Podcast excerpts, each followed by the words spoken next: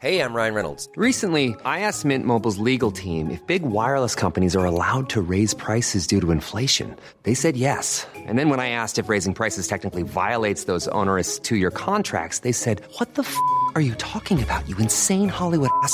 So to recap, we're cutting the price of Mint Unlimited from $30 a month to just $15 a month. Give it a try at mintmobile.com slash switch. $45 upfront for three months plus taxes and fees. Promo for new customers for limited time. Unlimited more than 40 gigabytes per month. Slows. Full terms at mintmobile.com.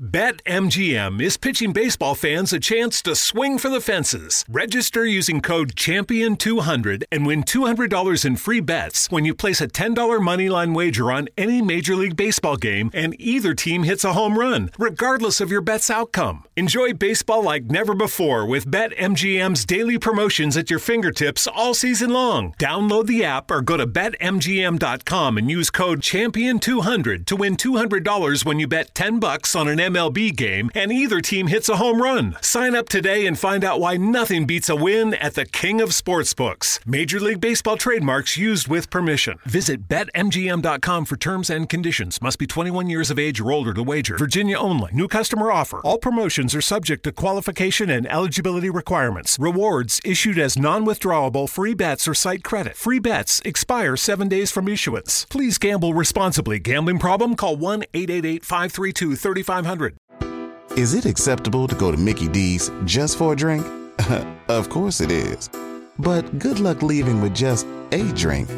It's more than a drink. It's a Mickey D's drink. And right now, a small Minute Maid slushie is just $1.59. So all you have to do is choose a flavor, like the tropical mango or strawberry watermelon, and enjoy like it's meant to be enjoyed. Prices and participation may vary, cannot be combined with any other offer. Ba-da-ba-ba-ba. Zach.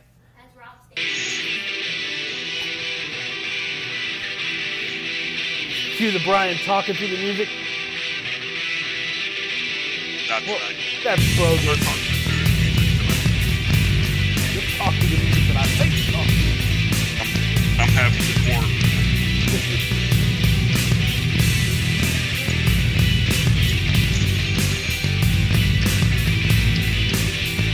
Good evening, everybody, and welcome to Corner to Corner Wrestling Radio. C2C Radio Show is on the air. We're live at Spreaker.com, C2CRadioshow.com, and PW247Radio.com. Broadcasting live from a multiple location station. It's all about the wrestling, y'all. That's what we're here for. Hopefully, everybody has had a good week. You enjoyed some hot dogs, some hamburgers, some steaks, maybe some chicken, some chicken wangs, maybe some some turkey, some turkey. Who eats turkey on Fourth of July? I don't know. It's just lots of barbecue stuff. Okay, it's barbecue stuff. Barbecue turkey. I mean, I guess you could. Possibly. No, Could you barbecue a turkey? no. I mean, people deep fry turkeys. Yeah, but that's different though. I, don't, I don't know if you, I don't know. I don't know if I'd put barbecue on turkey. I'm just saying. I mean, you know, there's a lot of things, a lot of things that happen right now that you just don't know. I mean, you got to be careful. It's just one of those crazy times. People get crazy. They start doing things that are unheard of. Hmm. I mean, you could barbecue a ham. Hmm. I wouldn't recommend it. I will honey glaze a ham. Ooh, honey glazed ham. Honey glazed Virginia ham. No, you can't. You cannot honey glaze salted Virginia ham. Doesn't taste right. I mean, salt and and, and glaze.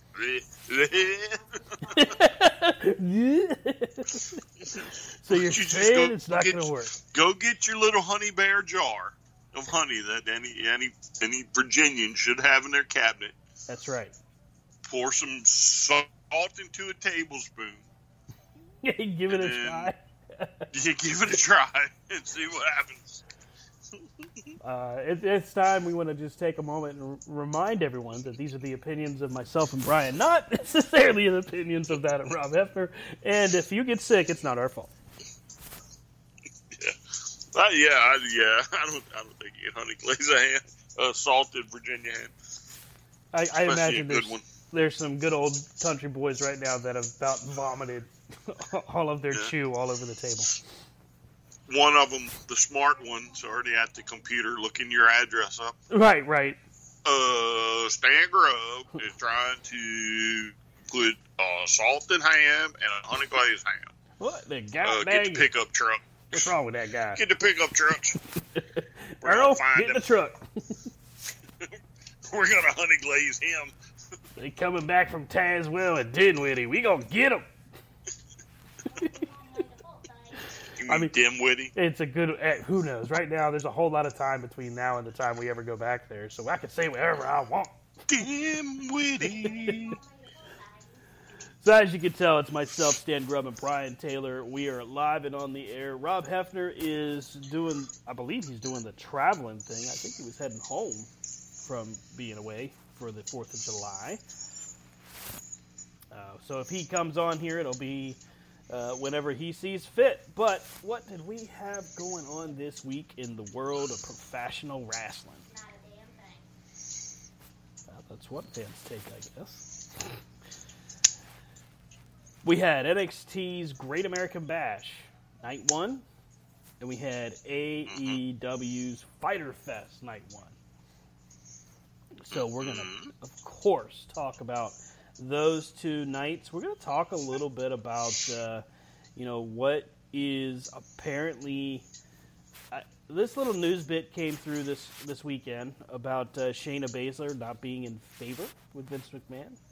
Not sure where that came from, but that's the conversation piece that's going around right now. There is conversation about uh, there being some concerns about whether or not Ric Flair should really be showing up on Monday Night Raw in the middle of people not wearing their masks. And let's see, I'm just going to. Oh, yes, and of course, the report of uh, Kairi Sane after this Monday night, no longer a part of WWE. At least that's the going rumor. There's no confirmation yet. Yeah, but what? But after this Monday, wasn't there something about her being the uh, ambassador to WWE Japan or Orion or whatever they're going to call it? Well, there there's been a lot of talk about there being a WWE Japan, but I think with COVID nineteen hitting, it has literally stalled out any plans that World Wrestling Entertainment has made as far as any further expansion. And if after the releases that we saw earlier this spring and summer, I, I just don't know that there's going to be um, any strength in that kind of a group. I, I couldn't see, excuse me, I couldn't see NXT Japan or WWE Japan being being a major player. Um, I mean, I don't. I don't think there'll be a major player. No way. Because I don't think you're going to get past New Japan. I think they're going to find out how big New Japan is over there, and I imagine they'll be small potatoes.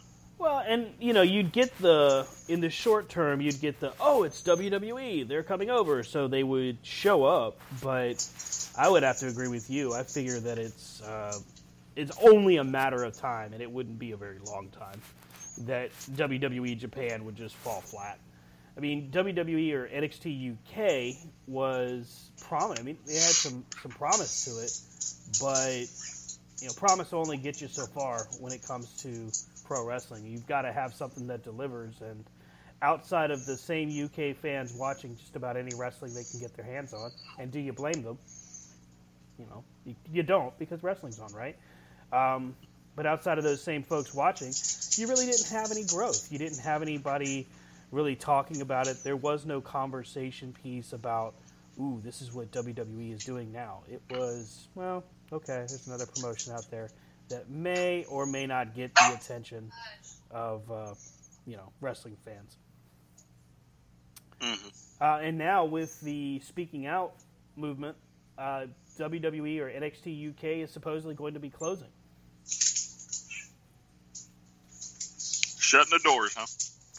Well, I mean, with all of the people that were suspected of doing just some real crappy behavior, um, plus a lot of people that didn't want to be working in the same locker room as people as that. There's been a lot of discussion that there's just not a need for it. Now, there's no confirmation. All of this still is speculation, but there's a lot of talk that WWE or NXT UK is going to be shutting its doors pretty quick. Well, isn't that special? I honestly Isn't never watched special? NXT UK. Um, I remember what that first pay per view. hmm To crown the UK champion, I remember that. Yeah, I watched that. Um, maybe one or two after that. Um, but the hard part is sometimes it can be too much wrestling, hmm and you know some things take the back burner with all intention of you know watching it later, and then later turns into next week, next week, three weeks, a month, six months. You know, Yeah. so Well, that's kind of like what what I did this week with uh, AEW and NXT. Like I knew I was I was not going to be able to flick back and forth between the shows and keep up properly. So I watched AEW live because it's live, and I watched NXT today because I knew that I'd have the opportunity to watch it on demand whenever it was ready. And I don't know about you, Brian, but when a product is live and a product is taped, that, to me they both have different feels. Uh, all right, so we've we've had the kind of this conversation on, in the chat, Mm-hmm. and uh, we probably broached the idea before. I'm sure, on, you know, live on air. Uh, I'm I'm kind of different. I, you know, I I don't know. Maybe I don't I don't uh, get wrapped up in what the audience does anymore, right? Because you know, in, in the in the '80s, in the '90s, in the early 2000s, you know, if Flair or Hogan or Austin or The Rock or you know Undertaker, you know, some of these really even Cena. Um, you know, some of these people would come out and the crowd would just go ballistic, right? Mhm. So you could literally be in another room and oh, that's great, supercard. Uh, it, um, well, supercard's got one of those uh, stupid little patterns up, I hate and I. I didn't see it. Yeah, I didn't see it. So uh, anyway, so you know, certain people would come out, and you could be in like the other room. You could be down the hallway, and if the TV was up loud enough, you know, you would know something big was going on. You know what I'm saying? Mm-hmm. And I just don't think we have that. So I guess in my mind, um, I've kind of just not really paid no attention to the crowd anymore. It, to me, the crowd isn't as important as others may put stock in, Mm-hmm. if that makes sense. I mean, that's just to me, right? Um, you know, I can remember in the '70s, you had you had the the grandmothers in the front row, and then the you know y- the crowds were different in the '70s, '80s, and you know they just now. I, I don't really feel the energy out of crowds anyway. Um, only on certain occasions, I guess. You know, Mhm. like Jericho when when there's a full arena and Jericho comes out and everybody sings his song. You know, Right, you get right. that electricity. Um, you know, when Cena would come out and you know the the half the crowd would cheer him and the other half would boo him, and you know, so there was a certain electricity. But God, I just I don't know. I just I don't feel that electricity no more. And, and I guess for me, the crowd is no longer important. I just want to see the in ring product. Mm-hmm. Um, if that makes sense. Yeah, I think so. Um, I think that at a certain point when you are, um, I think at a certain point when you are watching and just taking in what's happening in front of you, you can't help but but focus on what draws your attention the fastest. So, in some regards, it's going to be in some regards, it's going to be you know a conversation of okay, well, who is the who's the crowd paying attention to, and others, it's who's performing better. But at the same time, when you look at especially now, it really is about who can work despite a crowd, not better in front of a crowd, but despite a quiet crowd or despite there being a small crowd. Because some of these people, um, from at least from NXT, this is their first exposure to wrestling in general as far as performing in front of a crowd. So Right. when they were in Full Sail University and they were having an open crowd, they were used to that. And then there's no crowd. That was wow, this is really a huge test. You know, are they a deer in the headlights or can they still perform for the camera? And AEW, they just did it so well from the beginning. They just found a way to make it work. And I, I think it just was a creativity. They just were able to say, you know what, we're just going to do this. And it worked. Yeah, well, you know, I, I think the other thing for me too is so like we do, uh, you know, commentary, right, for UCW, and I guess like when I do commentary, you know, I got to kind of feed off, off the crowd, Mm-hmm. but at the same time, you got to kind of tone it out some, so Right. you can, you know, try and stay focused. And I, I don't know, maybe that's carried over a little bit where, you know, I the um, eh, because I'm not there feel feeling the crowd, Mm-hmm. you know, because there's a difference between when you watch it on TV Right. and right. when you're there and you can feel that energy. Maybe I just I, I, don't, I don't even. I, I, I was kind of weird, but you know, maybe I just can't connect to a TV audience Mm-hmm. like I I could at one time. Whereas live, uh, to me, it's the easiest thing in the world to feed off of their energy. I don't think that you can ever replace the feel of a true live crowd, like being in attendance and feeling the energy of the people that could be goofy, they could be annoying you, they could be, you know, right on point with who they're cheering for, or they're cheering for somebody you don't like. But either way, you're able to feed off it because you're right next to them. Versus, Right. you know, when you're on television or when you're watching on television, it's you know, unless you've got, and, and I, I continue to do it. I'll, I'll do it until Is it acceptable to go to Mickey D's just for a drink? of course it is. But good luck leaving with just a drink. It's more than a drink. It's a Mickey D's drink. And right now, a small Minute Maid slushie is just $1.59. So all you have to do is choose a flavor, like the tropical mango or strawberry watermelon, and enjoy like it's meant to be enjoyed. Prices and participation may vary, cannot be combined with any other offer. Ba-da-ba-ba-ba. You can't get much for five bucks these days. Unless you go to Wendy's for a $5 biggie bag. Get your choice of double stack, junior bacon cheeseburger, or crispy chicken BLT, plus four piece nugs, fries, and a drink. All for just five bucks. That was smooth, wasn't it? That's how you're gonna feel when you get that biggie bag at Wendy's. U.S. price and participation may vary. Includes four-piece nuggets, small soft drink, and small fry. Prices may be higher in Alaska and Hawaii. COVID is not a thing, AEW has mastered the art of, of utilizing a small crowd.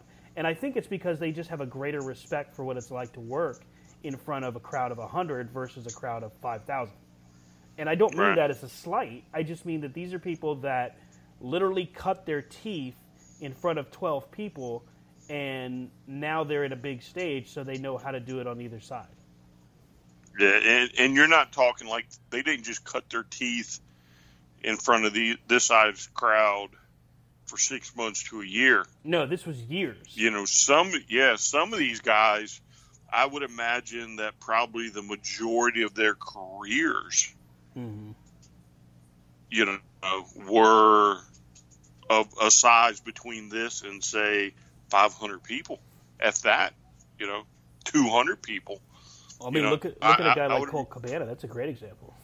Yeah, well, I, I think even like uh, uh, Christopher Daniels, you know, if you look at him when he was the fallen angel, Mm-hmm. you know, before before Impact, you know, everybody, you know, if you followed wrestling, you knew who Christopher Daniels was, but I mean, it's not like he was playing in front of crowds. Right. You know, any any he wasn't in arena shows. He wasn't in. You know, he wasn't. I'll, I'll lay money. He wasn't even in front of shows on a regular basis that looked like Impact at the time. Yeah. So And- I mean, and guys like that have a lot of experience. And that's where guys like that are able to shine because they can connect on an individual basis. If they know that they've got five people in a crowd, they'll find that the, and this is where the term is used properly, they'll find the mark in the crowd and make them work for it. hmm And, and Well, that's I the think- best part.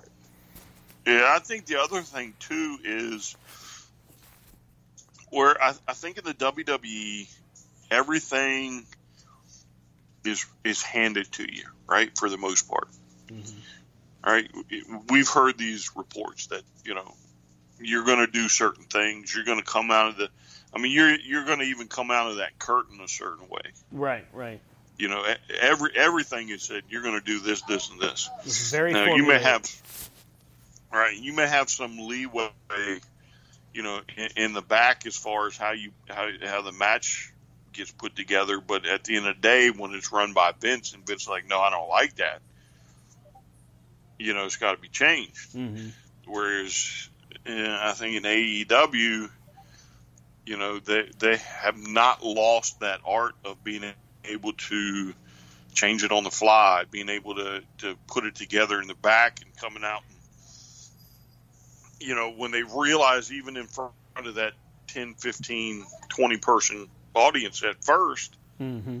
you know, well, if it did, if it didn't pop them, something's not working. Let's, let's change it up and go to the next one. And I, I just think you're looking at two different uh, philosophies of the company. I think you re- you really see that in this environment where again Right. AEW there's they know how to pop that 10, 15, 20, 50 person crowd Mm-hmm. and there are plenty of guys in the WWE that have never been in front of that type of crowd because they were never they didn't have to cut their teeth in that environment. Right.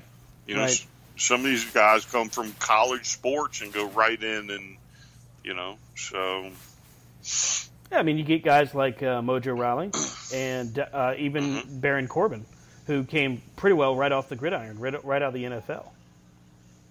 right, yeah. Whereas guys like Rollins, Mhm. you know, he, he I don't I don't think he's lost it, but I think it, it's being tempered. You know what I'm saying? I, I think they're still like holding him back from letting him go, and and somebody like that you could really teach these other performers stuff like this. Drew McIntyre's another one.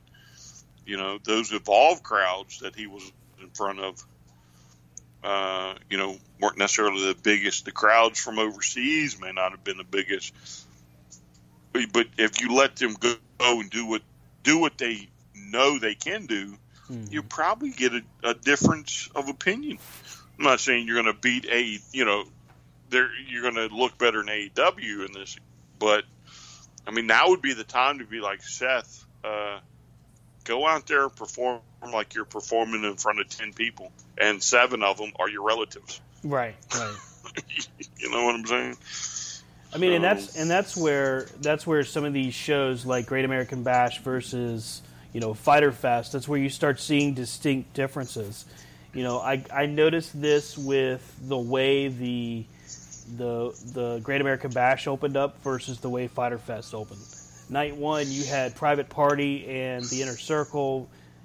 You had on the Great American Bash, you had the Fatal Four Way with uh, Tegan Nox, Dakota Kai, Mia Yim, and Candice LeRae.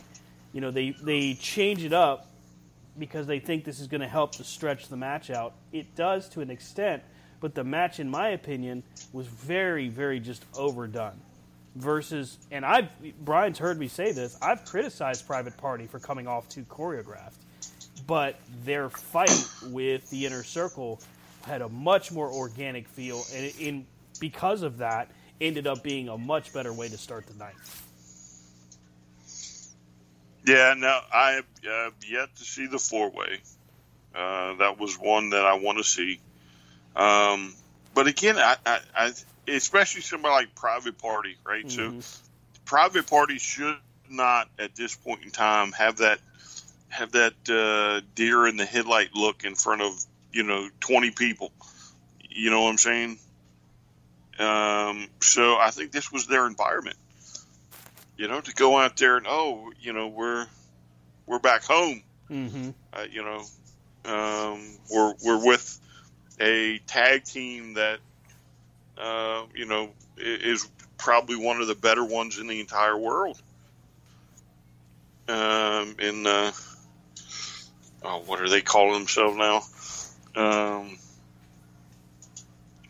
oh, man, and Ortiz and Santana. Oh, oh, well, they're, they're even- the inner circle. I just refer to them as that because I don't give Oh, that stupid proud, proud and powerful name any kind of there it is. That, that's it. Yeah. Proud and boring. Sorry, hate But- that name. I mean, you you have a you have a really good tag team in Santana and Ortiz who, who can apply their craft anywhere in the world, and you know you got Private Party and up and coming, and they don't have to. To me, if there's there should be butterflies, but it shouldn't be as bad as if that arena was full.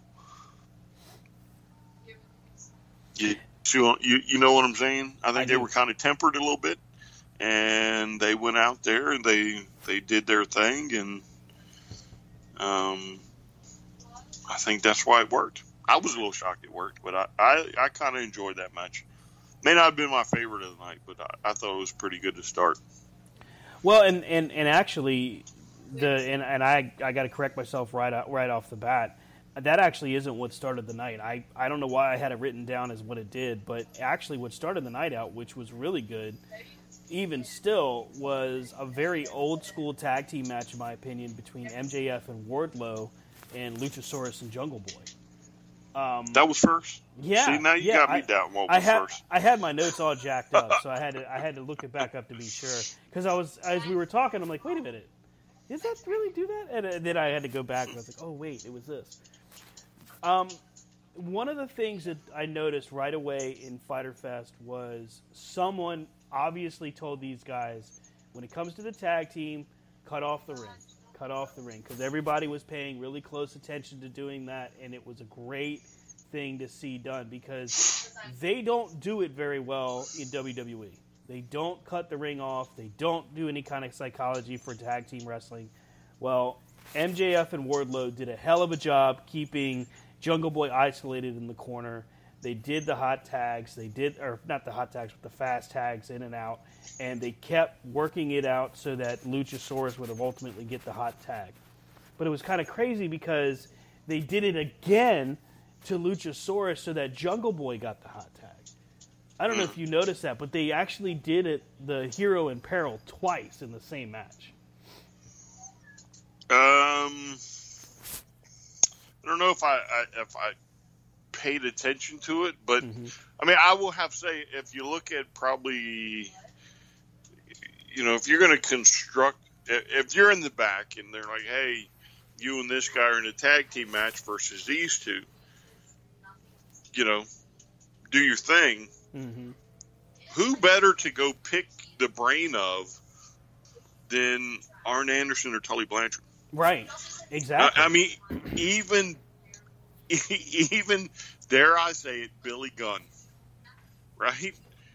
Sure. Um, three of you know some of the the best tag teams ever, Mm-hmm. um, and I'll lay money they they they they know the psychology better than anybody else, and these these kids are learning from them. And you know, even even like a guy like Wardlow, who probably due to COVID hasn't tagged, but so much with MJF. What I think this is what the second time, or was this the first time they've tagged? I felt like this was maybe the first or second time they've actually legitimately tagged together. Yeah, well, I'm trying. I think they said it. Uh, I don't remember, but I thought they said it. But yeah, I mean, so you got two people that have never really tagged together. You know, as far as I know, against uh, you know people that tag together on a weekly basis. You know, why wouldn't you if you're MJF or Wardlow go, hey, uh, what do you think about this? How do you know? Give me some pointers. How do how do I you know how do we make the hot tag work and you know so hopefully they did it and they again they learned from some of the best or i mean you should be able to learn from them If you can't, then you're doing it wrong. I mean, honestly, Yeah. the, you've got two literally of the best to ever do it. I mean, not just wrestle, perform as a singles, but tag team wrestling excellence. When you think of Right. Tully Blanchard and Arn Anderson, and if you can't learn from those two guys, then yeah, you're absolutely doing it wrong. Um, but they did it really well. Uh, they even got Marko Stunt involved, which can I say it? Is it okay if I say it now? I think I'm done seeing Marko Stunt for a while. hey stop it you st- I think I'm done. you s It- the you stop with marko stunt you leave him alone It's like a it's like a useless wrestling buddy. You just throw him all over the place. and and that is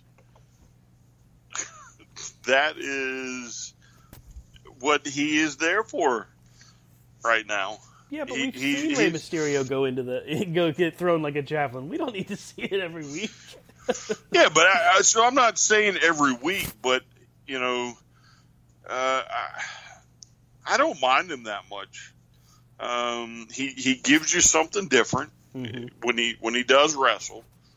Um, and he just, I think it's like a weird, a weird combination that hopefully they're going to figure out. And I, I'd almost put Marko in like a, um,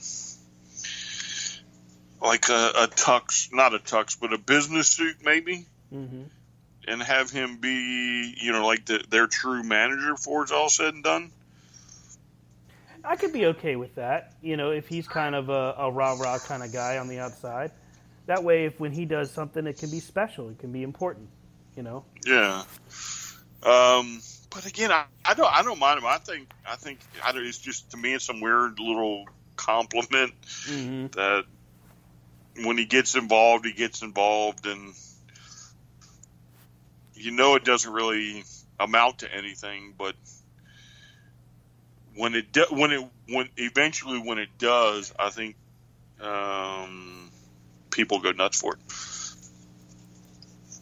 Yeah, I mean, it, it just it was it felt good to see. Um, honestly, it felt good to see Luchasaurus and Jungle Boy win for once. Mm-hmm. I, I get tired of seeing them lose. I mean, I think we all said that we thought that they were going to lose, but I was glad to be wrong. I mean, it doesn't. MJF loses nothing by losing in a tag match, and if anything, this helps his cause with Wardlow as quote unquote teasing possibly some friction between the two down the road to see if that's Yeah, even well- a thing that they can do.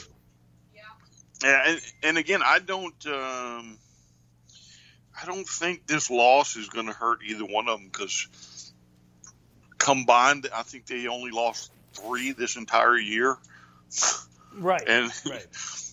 uh, you know, prior to, I think it was three prior to uh, Fyter Fest. So I really, I, I really think they can, uh, you know, one loss isn't going to hurt them too bad. Yeah.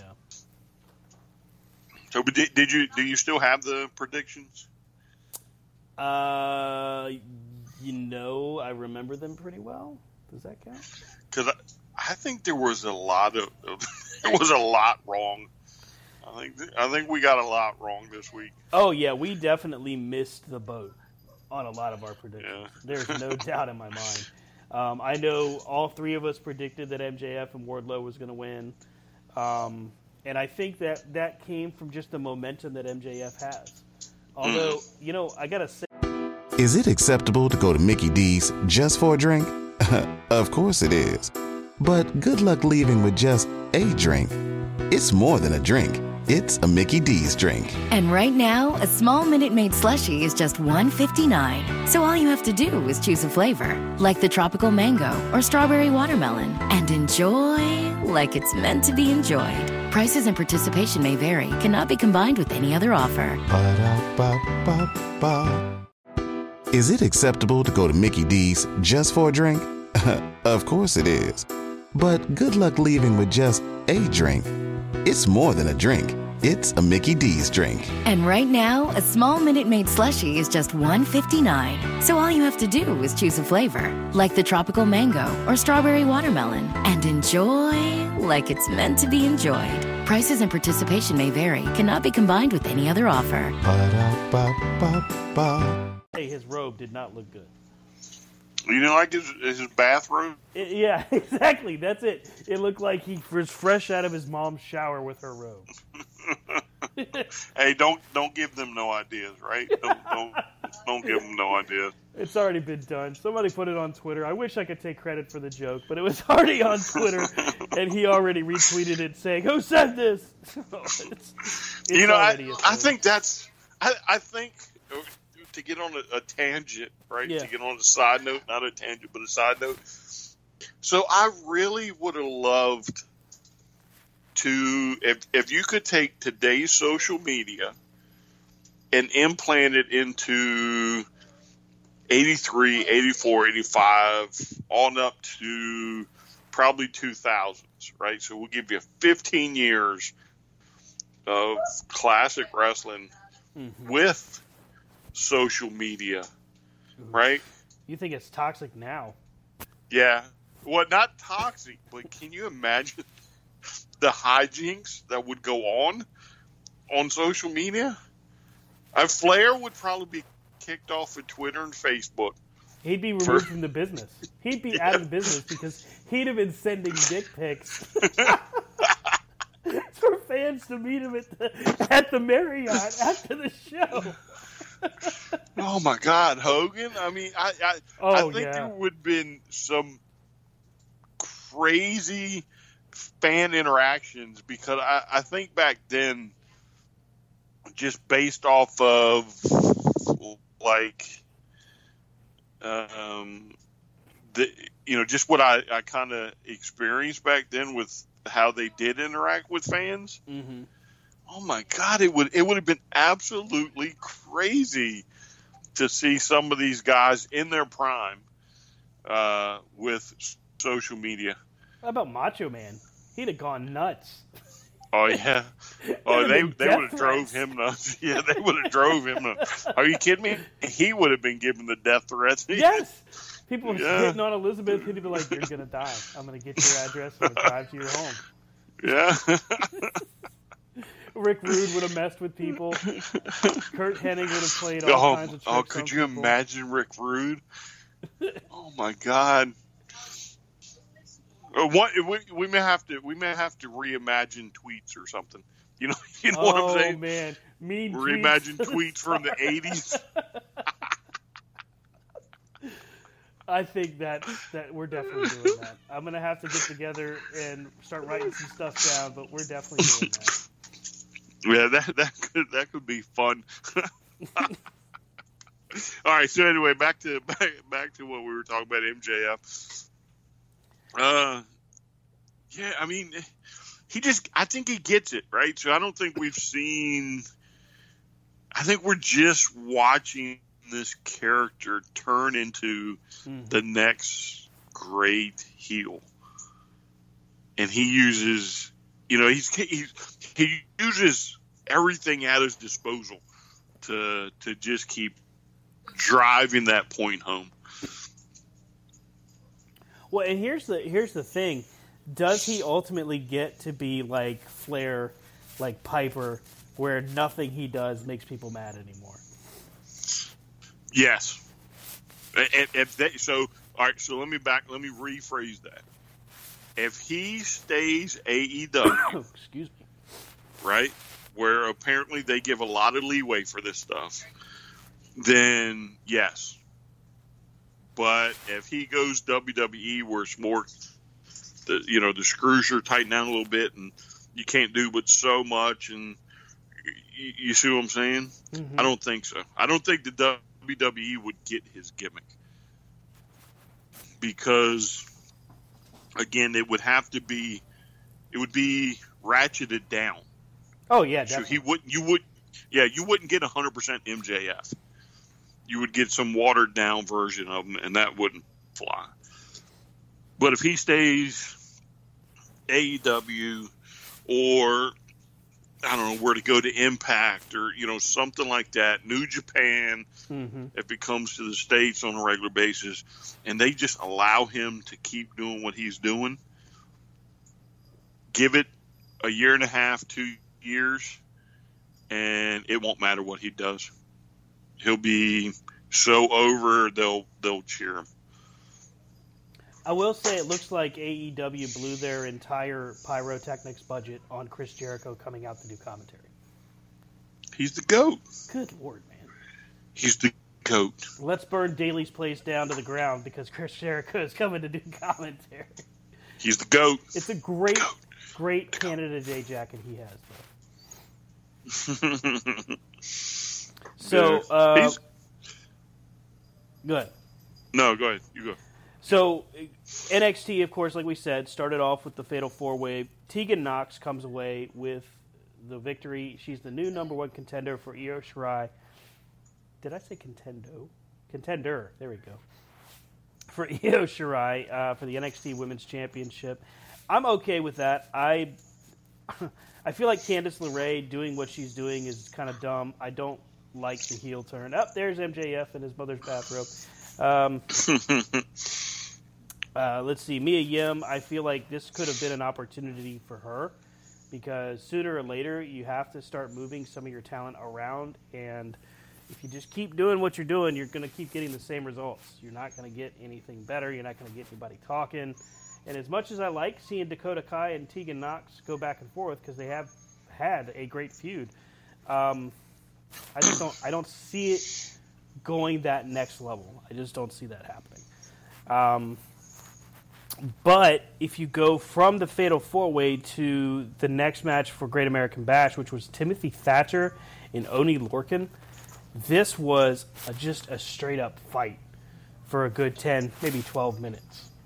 And ended in a real nice submission tap out. Uh, Thatcher is a stud, and I don't care what anybody says. He, he will never, in my opinion, he'll never get the true option or opportunity to wrestle the way he can wrestle in WWE. He'll never get that chance. He's having some Uh, great yeah. matches right now, but outside of NXT, they won't let him do it. Yeah, it's it's a style that they don't particularly care for. Mm-hmm. That's uh, that's why everybody gets changed. You know, they they they they, they want them to go the WWE style. Yeah. And again, Matt Riddle's the same way. Watch what I'm telling you about Matt Riddle. Eventually, Matt's probably going to change his look, and he'll start wearing probably the ankle boots, and it'll be like, well, that's not Matt Riddle. Right. And you know, well, no, that is Matt Riddle. That's Vince's version of Matt Riddle. Mm-hmm. So And with they should come back with tough enough. with tough enough. No, not tough enough. Uh, brawl for all. Oh yeah, we go. Please God no. There's two guys in this world that would watch it. Vince Russo's one of them. That's funny. I mean, they got they got some. They could probably have some pretty decent matches this go round though. Oh, oh yeah. I mean, you've got Riddle, you've got Tim Thatcher. You know those two would be great. I would mm. guess. Throw Brock in there. Oh yeah. Well, no, Brock would get knocked out. Here's what would happen: Brock has what? the experience, and somebody would get lucky and land a haymaker to his jaw. and then his career's over. and it would be it would be somebody like uh, it wouldn't be Braun. It would be like it would be it would be like Dexter Lumis or something. Like you know, a, a promising up and comer, but and Braun Strowman. Here's another one that would get hurt. He'd get taken down and tear his quad.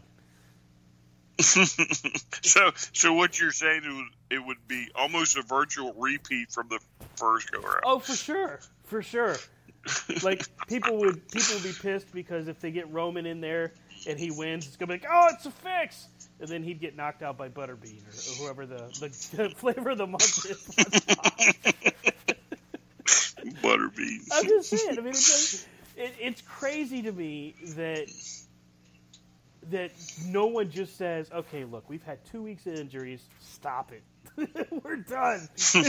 We're calling it." Nope. No, I, I'm, I'm telling you, I'm telling you, I, I think just based off of that documentary, hey pal, this is a good idea. No, hey Vince, we should probably stop this, Vince. We should stop this. Hey pal, this is a good idea. You got to see it through. There's some Yeah, real promise for these guys. No, no, no. We're gonna get we're gonna get Williams over, and he's gonna face Austin for the world title. We're not screwing up WrestleMania. And bam, guess what happens? Uh, hey Vince, we uh, we screwed up. Uh, WrestleMania. Sorry. Sorry, fire him. Already fired. Uh, man, oh man. Yep, between mean tweets to the stars of the '80s. All right, so what and what, Brawl uh, for what All match should we leave off? 2K20. uh, so Timothy Thatcher and Oney Lorcan, second match of the night for Great American Bash. This match should have started the night for me because I really got into this matchup, and I hear him. He's joining us. We have got Rob Hefner live and in living color with us. What up, fellers? Sorry about my up? tardiness. It's all right. So we're talking about we're doing the breakdown between the Grand American Bash and Fyter Fest, night one of each event. We've already talked about um, how how the night started. You had uh, Lucha Express versus MJF and uh, um, Wardlow. There we go. And then again, sorry Wardlow, didn't do it on purpose. And then the Fatal Four Way over on Yeah, you did. NXT side. Don't tell him that; he'll knock me up.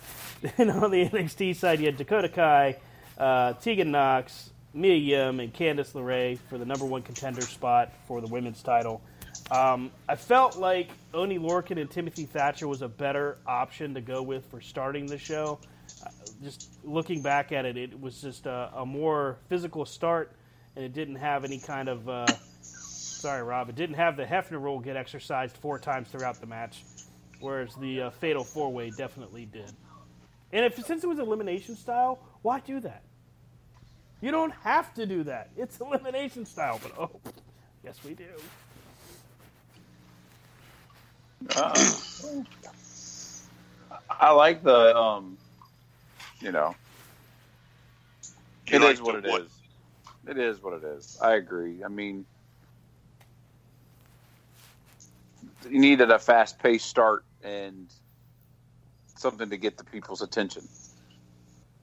it just felt so forced. Like there was one shot where Mia Yim has got uh, Tegan Nox, and, and this is towards the end of the match.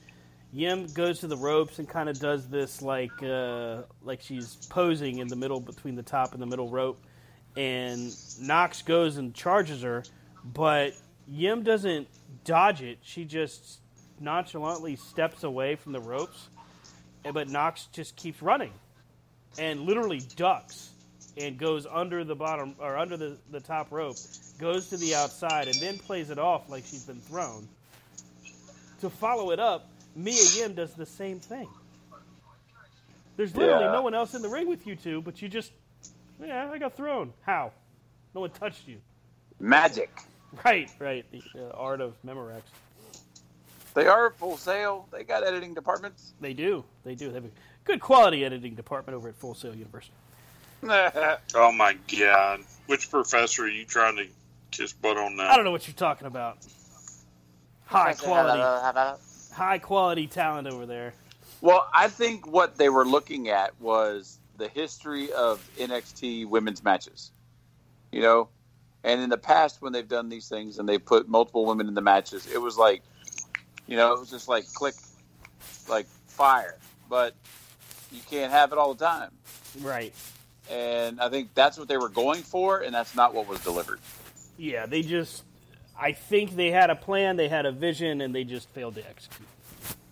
Yeah, I think the ones putting the show together saw it, saw hey, this is what it could be, and the performance just didn't match up with the expectations.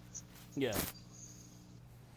Now, when you go through and, and look at the next matchup from Fyter Fest, women's championship, Penelope Ford and Hikaru Shida. Um, I was really surprised by how good this match was, and I'm glad for that because it means that Penelope Ford is continuing to improve.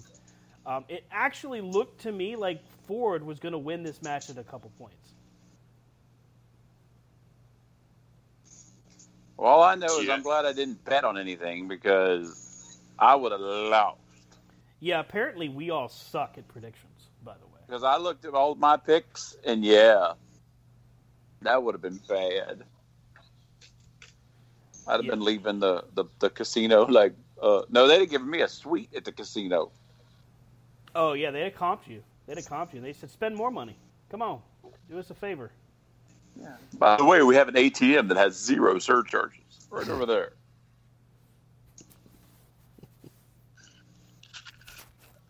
What's that, Brian? Hey, did, they you, hooked- did you not get comped?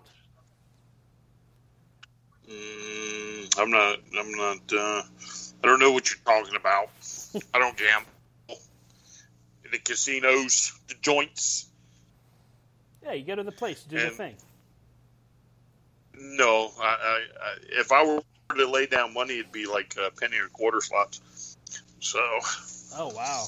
I would. uh, I would really have to get lucky for them to comp, comp a room for me. you, so you're there with the senior team then.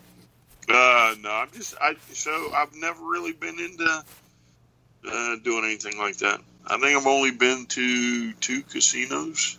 Wow. One uh, for horses, and I walked away with eighty bucks, so that was kind of cool. And the other was a trip in Canada. We went to a casino down the down the street, You and won we spent a lot of money. International casinos you say? don't count. Yeah, we yeah we we spent a lot of quarters. we didn't get nothing. I don't think. So I've been to two, yeah, made money at both times, and walked away. Yeah. Put a couple dollars in the slots, earned 15, walked away. Everybody was like, What are you doing? You're ahead. Uh, exactly. That's why I'm walking away. that's the point.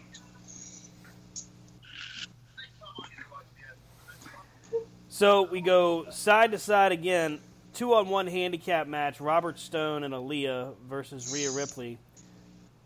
That was what followed Thatcher and Oney Lorcan. On the other side of that, we, when you had Penelope Ford and Shida, like we said, none of us expected the match to go quite the way it did. But I was really, really actually thinking that Shida was going to lose the title at one point. It it really felt like, and then when Kip Sabian runs down to the ring with the cane, which that they, they've got to, if you're going to do these these stretched out moments where, oh, here comes someone to to cheat, it's that dastardly Kip Sabian. Maybe maybe make it less telegraphed. Maybe. What do you? What, I mean, what do you mean less telegraphed? The entrance ramp is only like uh, three feet. Yeah, that's true. There's not exactly a lot of distance to cover from from entrance to ringside. yeah. yeah, I mean, it's not like he can, you know, in a normal entrance where he can run down to the ring and hide on the outside and skirt around the back. You know, they, there's no big production with this. He can't run out to the ring. He has to walk. He's got that, you know, you see the cane in his hand. It's like, oh, okay, here it goes. Huh? And he pitches it a foot. but that's the thing. It's like it's it's the ref, it's Shida, it's Ford, and they all see him.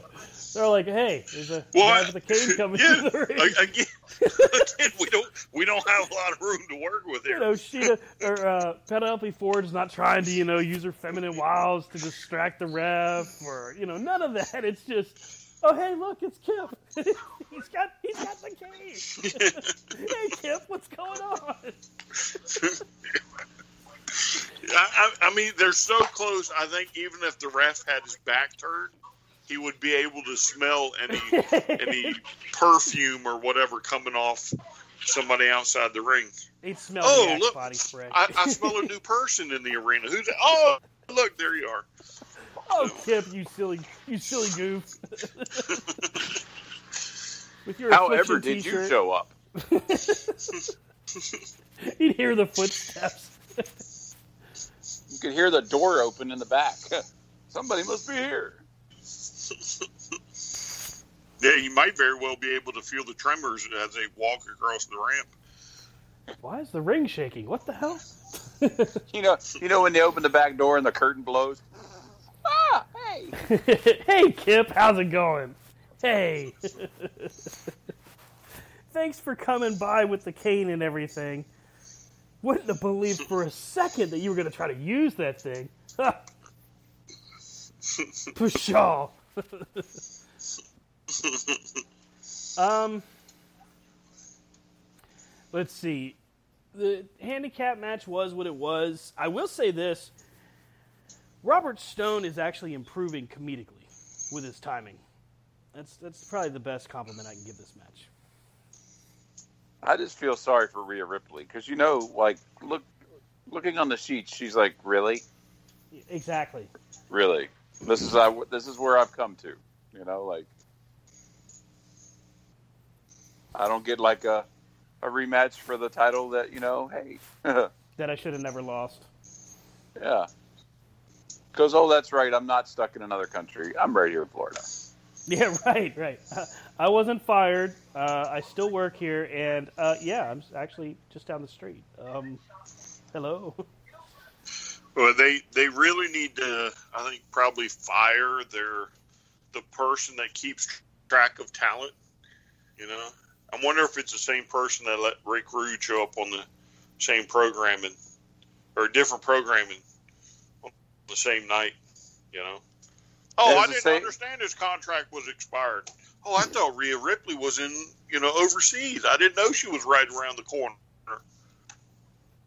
I mean, literally, that Rhea's career is just taking a turn for the worst. Well, she said she was in Lansdowne, not London Town. Oh, ah, jeez. Boy, is our face red. Huh, we're so Man. embarrassed. cell signals can be a B. You know, You know, okay, does anybody want to take bets to see if perhaps AEW's Puppy Battle Royal does better ratings than NXT next week? Uh, well, I'm just curious to know what animal bowl the WWE is going to put against it. It'll be the the kitten party. No, no, I think they'll have to they'll have to come up with something more adorable than that. Um, I don't know what, but yeah, they'll come up with something, and they'll be like, "It's not counter programming. We had this scheduled all along." We don't care about that AEW guy. we have bungee bungee jumping babies.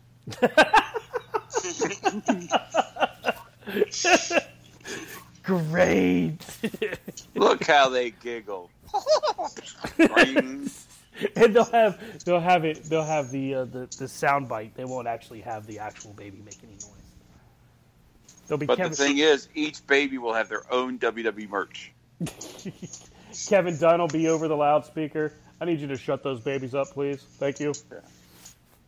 You smell what I'm cooking? That's right. That's the diaper. Oh crap.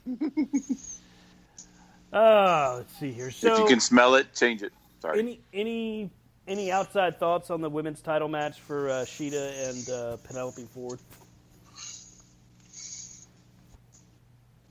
Mm, I thought it was good to the point that it does. It did show you. Uh, it to me, it showcased Penelope. Yes, it definitely did. Yeah, so I think it was good in that respect. Um, that you did actually get to see uh, her get a chance to be spotlighted. Mm-hmm. Uh, so I think that was that was good for her. Uh, I enjoyed it though. Don't get me wrong. I, I did enjoy it. It just seems like uh, Penelope Ford, at, at least at least this past Wednesday, felt like she was performing on her own and relaxed. Like she was she was vibing with with Shida on a good level. Yeah, yeah. They uh, definitely meshed well together. Yeah. So Rob, did you have any other uh, observation of that match? Nope. Nope. Okay, cool. So then we go into the TNT Championship match with uh, the American Nightmare Cody defending against Jake Hager. And you know what? I'm going to be honest with you. um, this match actually disappointed me. I just I, I don't know if if I just can't see past the the Jack Swagger thing or what, but Hager did not have a great performance in this matchup. Um, Cody seemed like he was about even. Oh wow! I just saw the clip of uh, Starks getting the elbow to the eye. Jeez. Welcome to AEW is right. Um, with, with What are you talking about with uh, with the the women? yeah, yeah, where they were separating Yeah. the two of them, he takes a stray elbow to the eyeball. Like, good lord, that didn't hurt. Oh no, no, that that hurt. Whoa, whoa, whoa, whoa, whoa, whoa! so I don't know if this is true or not, but uh, I just picked up something that says Rey Mysterio is no longer under contract with the WWE. What? Yeah, ringside news. Uh, ringside. Not that I want to, yeah, not that I want to be, you know, using anybody else, but I'd be curious if that's real or not. Um. Why Hmm. would you not leave if you're Rey Mysterio? You know, they're not. So using you- apparently, it, according to this, his contract has expired, and is working without a written ones. He's working handshake, according to this. That would make sense. Interesting. I would think he's probably at a point where this feud with Seth Rollins is probably towards the end of his actual run in general. I think it's a good way to Oh, close yeah. out his career. I mean, he'll he should go over in a pretty big way at the end of it. Um, is a great moment for Seth because this has actually been probably Seth's best work since turning heel. Is his work with with Rey, and I wouldn't necessarily say it's been great work, but it's his best work with Rey that he's done since he turned heel. Yeah. well, I mean, you get to a point when you're Rey Mysterio that what else is there? You know, Right, exactly. and he could literally like go work anywhere because who he is. You know, I mean, literally the only two places he hasn't worked right now is NXT and AEW, right? Right, right. So Yeah, but he I, I don't, I don't, I don't even know if you could count NXT since it is still WWE. right. Well, I mean, like Brand, I guess he's you know he's been everywhere. Yeah. I mean, I'd, I- I'd, I'd have him show up on NXT just to say he was there. right. He could get in the ring and drop like have Robert Stone come out and say, "You need to be part of me," and he just looks at him, "Nope." So with with Jake Hager, Cody Rhodes, getting us back towards uh, going the side by side between the Bash and Fyter Fest. With Hager and Rhodes, I felt like these guys had they could have had a much better contest, a much better outing. Not that it was like awful. I don't want to go too over the top with that, but it, it just I don't know. I just wasn't feeling it. Um, and then the question becomes now, okay, not that Cody needs to be, you know, dethroned earlier right away, but I was kind of figuring that this was going to be where Cody lost the title. That would have just this was just my thought process. Um, did did we all have that sentiment? I think we did Yeah, I think we did too. because I mean, Um, you would think that they would shake it up a little bit, I guess, but Mhm. I mean, I don't book wrestling; I just watch it. So, what do I know? Depends on who you watch. If you're a, a if you're a WWE fan, you know nothing. If you're an AEW fan, you're the most educated fan in the world. Hey, don't act like that. I mean, it all depends on what you're reading, man. If you're on Facebook, you might be the smartest person alive if you like WWE. If you're on Twitter, screw those guys. It's AEW all the way. Or, or it could be, oh well, you need to be watching New Japan because clearly you've seen no wrestling. I mean, it's it's such a What what caused you to turn on their glorious AEW New Japan fans like this? in, in the instant you've turned on them. you know I got a free deal from Bobblehead. Oh, is that what it is? coming This just coming in. soon, the Stan Larry bobblehead. Hey, uh, what what would you guys say to if you had to go head to head with this matchup? Would do you feel that the strap match between Roderick Strong and Dexter Lumis was the right way to go? Um, again, so if I'm looking at what they've done and try and counter, counter, counter, uh, what's that second word, Stan? counter counter production Counter, counter programming. Yeah, thank you, thank you. If I'm going to try and counter programming, I would say yeah. Because so, just like you said, this this on its face with Hager and Cody has the potential to be to steal the show, right? In my mind. And again, if if I'm if we go back prior to the start of that night, and I'm looking at it because, yeah, to me, could, just like you said, it could have been something something bigger, right? Um, so I, I would want to, I think, put up my biggest fight right there. I, that's where I'd want to draw the line in the sand. And what better way to do it than with a strap match? I mean, I would. Mm, the strap match between Lumis and Roderick Strong was actually very good. It was hard hitting. There were some some spots or some positions there that I was like, "Wow, I can't believe they did that." It was really good, especially for a strap match because those can kind of be kind of wonky. Um, but I definitely well, I mean- had higher hopes for Cody and, and Hager. Sure, and in in this in this uh, instance, in your mind, it paid off for the WWE Mm-hmm. because they did put it there, and they just happened to um, get lucky, and um, the the other match wasn't what it should have been. But again, we are talking Roderick Strong too. Very true. Uh, and Lumis is no no slouch either. Um, I mean, two very good, very good talents, very capable with what they do, um, in showing.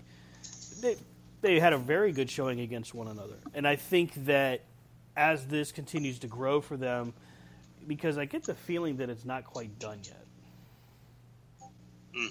So if we can see somebody team up with Lumis against the Undisputed Era, I don't think that's a bad thing. Well, knowing the way they book, yeah, you know, give it time, it'll wind up being uh, Tommaso and Gargano again. So, Yeah, because we haven't seen that before. yeah, that, that normally seems to be the go-to to come around. Didn't we already have the last beat or heartbeat or whatever the hell it was called? Um, how many times have you seen feuds and they're like, "This is the last time ever"? Yeah. oh, so the Randy Orton John Cena treatment. Gotcha. I'd say the Randy Orton Edge treatment. Well, I mean, think about it. You you have to, in order to topple the undisputed era, you have to put put up your best, Right. It should be like a super group that has to do it. right? And Gargano and Tommaso would probably be one and two in any super group you formed on NXT. Mm-hmm. So Be them, Lumis, and Karrion Kross. There you go. Oh, there you go, right there, There you go. bam, It's done. bam. Next War Games. Make it happen. War Games. Put the damn roof on, by the way. How hard is that? Mm-mm. Stop. Mm-mm. Put the let freaking you, roof on. you let them leave the roof off and call that abomination war games. No. Don't call it. AEW AEW's got to beat them to the punch with the top of the cage, and then Fix it. then gonna the call the match WWE is going to be like, oh crap. Fix it. I just want to yell at my screen. Fix it. I mean, because hey, the first War Games outing they did without the roof, it looked weird, but the match was good. Okay, I- I'll give them that. The second time I watch it, I'm like, um, you, you- this doesn't look right. put the roof there. That's so stupid. Just put the damn roof there. But what do I know? I'm just a just a guy. You know, just just. But then a they couldn't do their big swanton flippy flips off the top if the roof was there. And then everybody's got to lay down for a few minutes. Then two people stand up. I mean, you're right. You're right. There's a few things you got I to do. mean, they can't do the whole, oh my God, we're all sitting here in the middle of the ring. What's going to happen? Oh, look, somebody's standing up there. Let's all stand here and look at them. Like, okay. Because in real life, you do what? I, I just I just want to say to them that they better thank God that the people actually decide, yes, we're going to stand here and catch you. we will catch you. You know, you better be grateful that you're friendly backstage or something because that's pretty ridiculous. You're ridiculous. Now move on. No, you. Um, I want to see if you pick up the next big thing that I believe it's the next big thing that happens on the AEW. Okay, so let's let's talk about let's talk about uh, last second observations from Cody and Hager. Anything, guys? Uh, I, I mean, I, I think he could have been better. Um, so, but you know, sometimes you just have a bad out. Yeah. Right. I think it'd have been built. It could have been built for a better story arc if Hager would have won. But Yeah, I, I, agree- I agree with I, I, I agree with Rob there. I, I think if Hager had walked away, uh, Victor, then they, then they could have played out better. And even if, ev to me, even if Cody wins it back at a later point, I'm okay with that. I think this is what you need to do for Hager to continue his move up the ladder because that it, to the, to me that's the logical progression for Jake Hager. If you're going to build him like the powerhouse that I think they're trying to build him as, that to me makes the most sense. All right. So looking, uh, like I said, we're side by side here. Um, Lumis wins the strap match on the Great American Bash. Then it's Escobar, formerly known as El Hijo de Fantasma. Uh, Okay. the NXT Cruiserweight Champion. Uh, Escobar is out there with his group. Next thing you know, uh, um, Drake Maverick comes out. Breezango comes out and uh, assists him. They have a brawl. Nothing really to talk about there. Um, and then, of course, we get a backstage promo with with Damian Priest, and I think Vince has found his next Roman Reigns with Damian Priest. Yes, I said it. It it he literally sounds just like him. Oh yeah. Oh yeah, Well- in a promo. And let me just put it this way: that's not a compliment because it was very monotone and the emotion was false. it wasn't good. But he's talking about Cameron Grimes, and I just I'm hearing it. and I'm like, no, this is uh, yeah, this isn't good. not his best shot. So they actually do a backstage segment, which I believe is going to match up to an in-ring segment for AEW. Yeah, that's you're absolutely correct. So you have the in-ring segment with Escobar, and I think if if I'm picking up where you're at, I think you, you and I are on the same page. That goes about halfway through the segment that I think you're talking about, and then Uh-huh. the backstage comments with Damian Priest, um, and then the the vignette with Mercedes Martinez goes head to head with the segment that I think you're talking about. Wow, that is just crazy. I mean that that is counter programming like to an art. you can almost almost perfectly line up two uh, talking segments. You know, on in two different companies, and you know, not having not be talking and setting it up. That's crazy. I, I wonder if that's that's a formula like the big companies have. You know, three matches in, let's give them a segment or something like that. Um, dance, our- dance, dance, talk. Right, Dance, right. talk, dance, talk, dance, talk, talk, talk, talk, talk, talk, talk, talk, talk, talk, talk, dance. Oh, hey Vince, how's it going? Thanks for joining us. That was Monday Night Raw. Sorry. that was Monday Night Raw. You were not wrong on that. Monday Night Raw had a lot of talking. Welcome back, Bruce Prichard. Thanks very much for you know ruining our evening with uh, talking. Um, okay, so we go from. I don't the think Stan had his medicine today. Yeah, so let me let me just let me hit, just go on right now and put on your war helmets because uh, the the segment for AEW was a clear shot right across the chin. What is she talking about? No fingers. What happened to her fingers? Why has she got no fingers? What'd you yeah, I- fingers? now I'm distracted. Stan's distracted. Rob's distracted. Nobody's listening to the show no more. Everybody wants to know what happens to her fingers. I know. Stan's probably passed out. what do you want? Oh, if there's blood, he did pass out. I know he he's quiet. I don't know what he's doing. He done hit the floor. He probably he's fell on her us. finger. Yeah. Is that what happened? Getting yelled at. He probably fell on her finger and that and then passed out because he saw the blood. So I want you to find one of them Harlequin novels. You get a bookmark. You put it in there. You hand it to her, and say, "Hey, just hang tight for about two hours. Read some romance. No, Keep your fingers. anything but that. Anything Don't- but that. Don't cut your fingers off, because the whole world now wants to know about her fingers, Yep. including me and Rob. So now everybody wants to know about your fingers. Are your fingers okay? What? Are they attached? Are your fingers attached? That's not the point. Damn it, you guys. Did that ring? Did, Did, you that just ring? sucker that- me into that? Son of a. Did, hey, hey, that ring you give her, turn her finger green. Is that why she's yelling? Oh snap! Ooh. You don't threaten. yeah, but she said plural. That's Fingers. fingers with an S. Yeah. So did the ring get more than one? It would be the question. Because you might be able to cover up that stain with a new ring, but you're not going to get them side fingers. Yeah, Did you that- buy her a- ring in the parking lot at Sheetz? No, it was from a 25 cent vendor, and I'll have you to stay out of my personal affairs.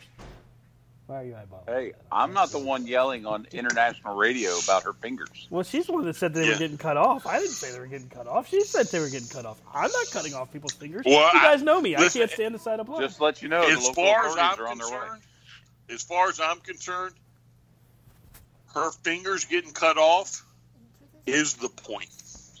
So you go back and let her know that we were concerned for her fingers, and that's the point. Hey, the point is they were concerned for the safety of your fingers. And that is the point. They're That's the all knuckleheads for so they can They're not being sarcastic. They Because would never dream of being sarcastic. Ryan and Rob. That is The a shame. problem here is if She's she- she's part of the family. You are Well, part of the family well, now, honey. Welcome. Rob. Answer my question. Okay. Yes, this she is. is legally allowed, she is legally obligated to listen. So that's her problem. Yeah, now legally you're obligated to listen. You're now one of the great unwashed. Welcome aboard. See the problem. See the thing we're concerned about is we need to make sure her fingers don't get cut off because if she slaps you, we want it to be an open palm strike with those fingers. Hey, We yeah, don't and want not like- like a straight nub. you guys are trying to get me killed. It's not our fault you have it on broadcast, okay? yeah, really. I thing at is, least wear a headset. I, I do, but you know, she hears everything. It's, it's she's got really good hearing. She's she's younger, man. She hears things. I, I don't hear as well, so I don't know how loud it really is. Dan is sleeping on the Oh. porch. tonight. Yeah. We heard we heard about the fingers, Yeah, and then we heard it's not the point, Never gonna live and that then we down. heard the gibberish th- just the last time. So does that mean her fingers don't come to a point? Did they already fall off? Like, As far as She you got know, ga- no. Is she gangrenous? like Is that what? She got gangrene? is it getting into a claw? Like, Infected? Might want to stop your friends. Or That your claw. Why? Because even though you ignore our phone call, we still get I'm getting hassled, you guys. Now hold on. Okay, that looks really good. That's not fair. Her Pick her fingers. ear So, or something and it gets stuck. so I would like to make sure that our listening audience in China understands that we have confirmation from Stan that the fingers look good. They look yummy. Making fries too. Yeah, I don't make fries. So And now Stan has gone too far. tell your friends to behave. And make sure you glaze them, Stan. Don't don't don't try and salt glaze them. Just glaze. 'em. Just glaze. No salt. You You're right. no It's gonna be a salt. true Virginia ham. You got to watch your cholesterol. You can't have salt and glaze. she would probably prefer I did not watch my cholesterol because I'd be gone sooner. He's looking at that insurance payout. I don't get any insurance money. We love you, honey. It's okay. We do. But we do. All three of you. That's not nice. We are number one, but that's not nice. I think you're using the wrong finger. Okay, so all three of you fuck me. She doesn't know. who Blue. decides. Hey, hey, hey! We're, yeah, we're, Family we're, on, show we're on the here. air. You can't say that. Family You're show. talking. The day y'all Little. on that show was the day it ended as a family. You're Family talking in the show. Bible Belt, Misty. Yeah, really. The Bible Belt is listening. There's people in foreign countries listening. And the day that y'all had Dave on They don't talk like this in China. the day that y'all had Dave on that show, y'all lost your People. Oh my goodness. I mean, there's there's people in Denmark that love us. Denmark. She's make. She's making people in Amsterdam blush. wow. Yeah, that that, that can't happen. All right, let me try to let me see what we can do here. We got to Uh, focus. yeah, back it up, back it up. Back it up. Taz and and his. Oh no no no! So so you and I okay? So we're probably behind on the yeah. So of course we see Darby Allin's skateboard vignette, proud and powerful, and private party. Can't believe I just read that tag team name. Um, I think we talked about that already, but private Yep. party and proud and powerful had a great tag matchup. Rob, did you have any last uh, observations on that? I picked the wrong winner. Yeah, we all did. Uh, we, no, I don't think any of us got our got our picks in. By the way, uh, let's see here. There was a segment with Freshly Squeezed and Le Champion, a little bit of a pull apart. I'm, I'm okay with that, by the way. I'm, I'm, I'm liking. You got to give him on his Canadian jacket. That was that was a good jacket. Happy Canada Day. Okay. I will be looking for that jacket next time I go to Canada. I can't believe you. So before we get to the main event, which was the tag team championship, AEW, Kenny Omega and Hangman Page versus the best best friends, we get Taz and Brian Page addressing Jon Moxley and his situation. Throwing it to you, Not just his situation, but addressing the WWE situation also. Yeah, that was um, that was a hollow point full metal jacket kind of thing. Armor piercing round shot through the Kevlar chest of uh, or NXT and. WWE. And hey, uh, like so, I got some more breaking news. Like this stuff is just like like. I mean, I bring you the best news. So it looks like I don't know if this is real or not because I haven't researched it, but I just I found it and brought it up. And then we'll get back to Taz, I swear. But it appears that Sonya Deville and Mandy Rose may be going into the donut shop business together. Mandy As Rose I have found, and Sonya Deville are opening a donut shop. themandys.com. And I don't see no donuts, but there's a lot of t-shirts. Oh, she's got donuts. The, the Mandy's Donuts. that is crazy. Okay, back to Taz. I'm sorry. Putting it out there, though. Drumming some business up for Sonya and. Mandy. And we're always happy to get a Mandy's. sponsorship. Themandys.com. All right, back to Taz. So But the fingers are okay. th- that's right, they are. They're intact. so As she hears him talk and slaps him. as the matches continue to unfold, the uh, TNT title match goes on, and then as that match is coming to a close, they go to commercial in the middle of it, and then when they're, they're coming back, they announce that Moxley and Cage is not going to take place at night two of Fighter Fest, but instead will be taking taking place at Fight for the Fallen, which is I think the following week. right, right. And I think are they doing Fight for the Fallen on Dynamite again? I believe so, yes. Okay. But don't quote me. Yeah, so yeah, here we go. Uh, two weeks, in two weeks from this past Wednesday, July fifteenth, AEW Fight for the Fallen. So it is going to be on TNT. Mox will be defending against Brian Cage. So this brings out Taz and Brian Cage, which I mean, you ought to know. You give Taz a live mic, it's it's gonna be on. It's gonna be on, and you better be prepared. And he doesn't disappoint. Taz says that, uh, you know, he says that Mox claims he's been tested twice, and that if he were to bring his ass to AEW next week in Jacksonville, he'd be tested again. and would know because they don't run a sloppy shop at AEW. And uh, Cage is behind him doing the little bang bang taunts with his fingers. So uh, I guess they full on knew they were going to take that shot. But they called uh, they called Moxley a uh, you know he was like acting like he was afraid and all that, and that was what they did. Yeah, that was. Um, it, it's it's nice to hear Taz uh, on the radio. It takes me back to like ECW days. Yes, yes. His uh, his his actual his his podcast that he does. I don't even think it's a podcast. I think it's an internet radio show, and because he's broadcasting every morning. Um, he's no no shortage of opinions, no shor- shortage of thoughts on how things are going, and he definitely uh, presents it with a colorful flavor as he shows up in. Really, That's what you told me to do. as he shows up on. Uh, Yeah.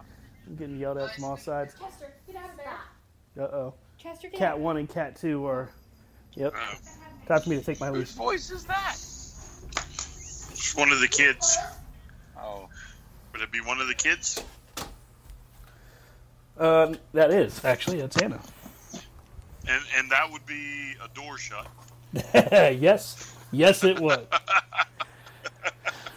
Keep your fingers in the living room. what are you doing, leaving the room? Don't do that. You know, the funny thing is, she actually told me to do that, and then now she says not to. It's funny. It's all right. These are the communication gaps you run into with with young love. Uh, there's nothing young about your love. Oof. You're old. Oof. Yeah. You know, that's Some me. things you just can't hide from, but age isn't one of them. Father time gets us all right. Yeah. Or lack of hair, gray, Oh, okay. hair, Expanding waistline.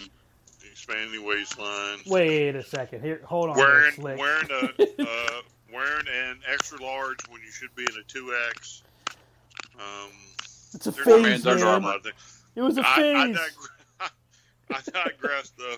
Let's, let's take it back to AEW. Finish this out right. So looking at looking at Taz and Brian Cage. No, we're called ring. friends. oh, is that how you spell friend? Friends don't let friends wear one size too small. Oof. Hate you guys. Hate you. People bastard. So after after Taz and uh, Brian Cage make their statement, then we get the World Tag Team Championship match between the Best Friends and Omega and Page, which. Sorry, guys. Again, we dropped the ball on the prediction on this. Almost. Almost. I think Brian might have come away with a, at least a half point on his prediction. For Omega. Yep. Yeah. I mean, I mean, listen. If you're going to be so callous, right? So callous that you would stop playing tag with Colt Boom Boom Cabana. if you're going to be that callous and trying to beat him up over tag, you're heartless. Jeez. The hell of a game of tag. Good God. That thing's been going on for a while. And they had shook hands. They were going to be buddies. They made it nice. And then all of a sudden, boom. Nothing. So I guess we'll do it kind of in order. First things first, what do you guys think of the matchup? Uh, I don't think uh, I don't think it was bad. Um, I think best friends might quietly be best tag team they have right now. Best friend.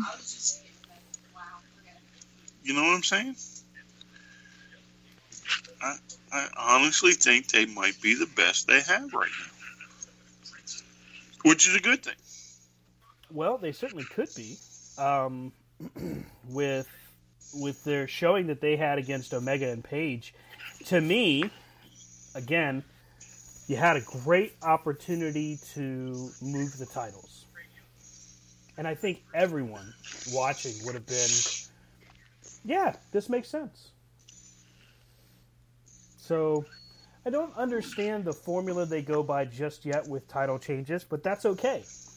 I'd rather be surprised by a title change than feel it's predictable.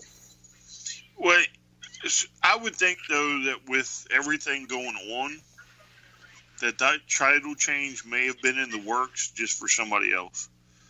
and yep.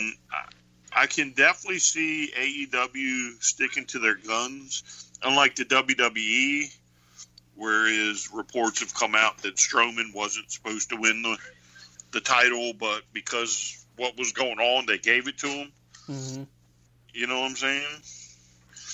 I, I, I can see AEW just being like, no, let's just stick it out.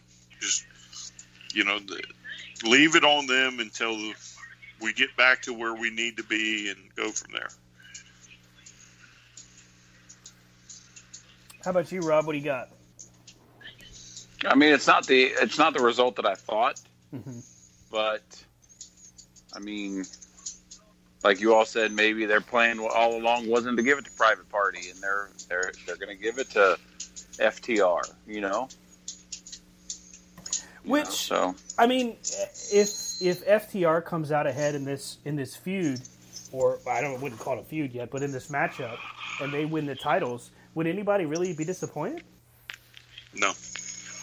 no, because we've wanted them to have belts for a while. Mm-hmm. Doesn't matter what company they work for. It's just they're they're a good tag team. Right, right. And I think that with with this match, what we saw was I think we all expected it to be a good match. I don't think anybody was really surprised. Probably that's why there's not really a lot of chatter going on about how great it was because we all knew it was going to be great. Like all of us knew this is going to be a good tag match. You're not going to be disappointed. There wasn't any kind of shock there. Mm-hmm. Now, Now, I, I did. Go Oh, ahead. go ahead. Nope, nope, no, you're good. You go ahead. No, you go. You go. okay, fine. You go. No. One Wait. thing I will wait. What? No, and then Damn it. what I will say is this tag match did um, just like, well, not just like, but very similar to Cody and Jake Hager. Um, and I think I've already covered it enough, but I'll say it one last time. You've just you've got certain opportunities that you can capitalize on, and if you shut the door on, on best friends right now, how do you open that door back up later? Doesn't mean you can't. Just the question remains: How do you open that back up for them down the road? Yeah, but that's that's not hard. I mean, they again, I think as a tag team, they said they're your they have the best record so Mhm. far this year, Yep. or for however many months or whatever. Just because you you know, just because you lose today, that doesn't mean you'll get an opportunity in a week from now. Right. you know and now if you look at the way it ended with uh, ftr coming to the ring and them kind of splitting up there a little bit it would be easy for um, best friends to get another shot No, You know, you- yeah, I think Oh, you're go going ahead. down that road. Go ahead. Oh no, yeah, I mean, it, you know, again, you, you have certain things. They have certain things that the other tag teams don't. Mm-hmm. You know, again, we have our record. You know, we have, you know, any anything else you want to throw to them, and they can make a valid argument. Um, all you all you then would have to do too is just wait till whatever is starting to play out finally p- plays out, and they can jump right back into the mix. I, I, I don't necessarily think that AEW is set up for like if you if you get a title shot and you lose, you go back to the back of the pack. Mm-hmm. You know they have that ranking system. Well, until they get dethroned, they're number one contenders.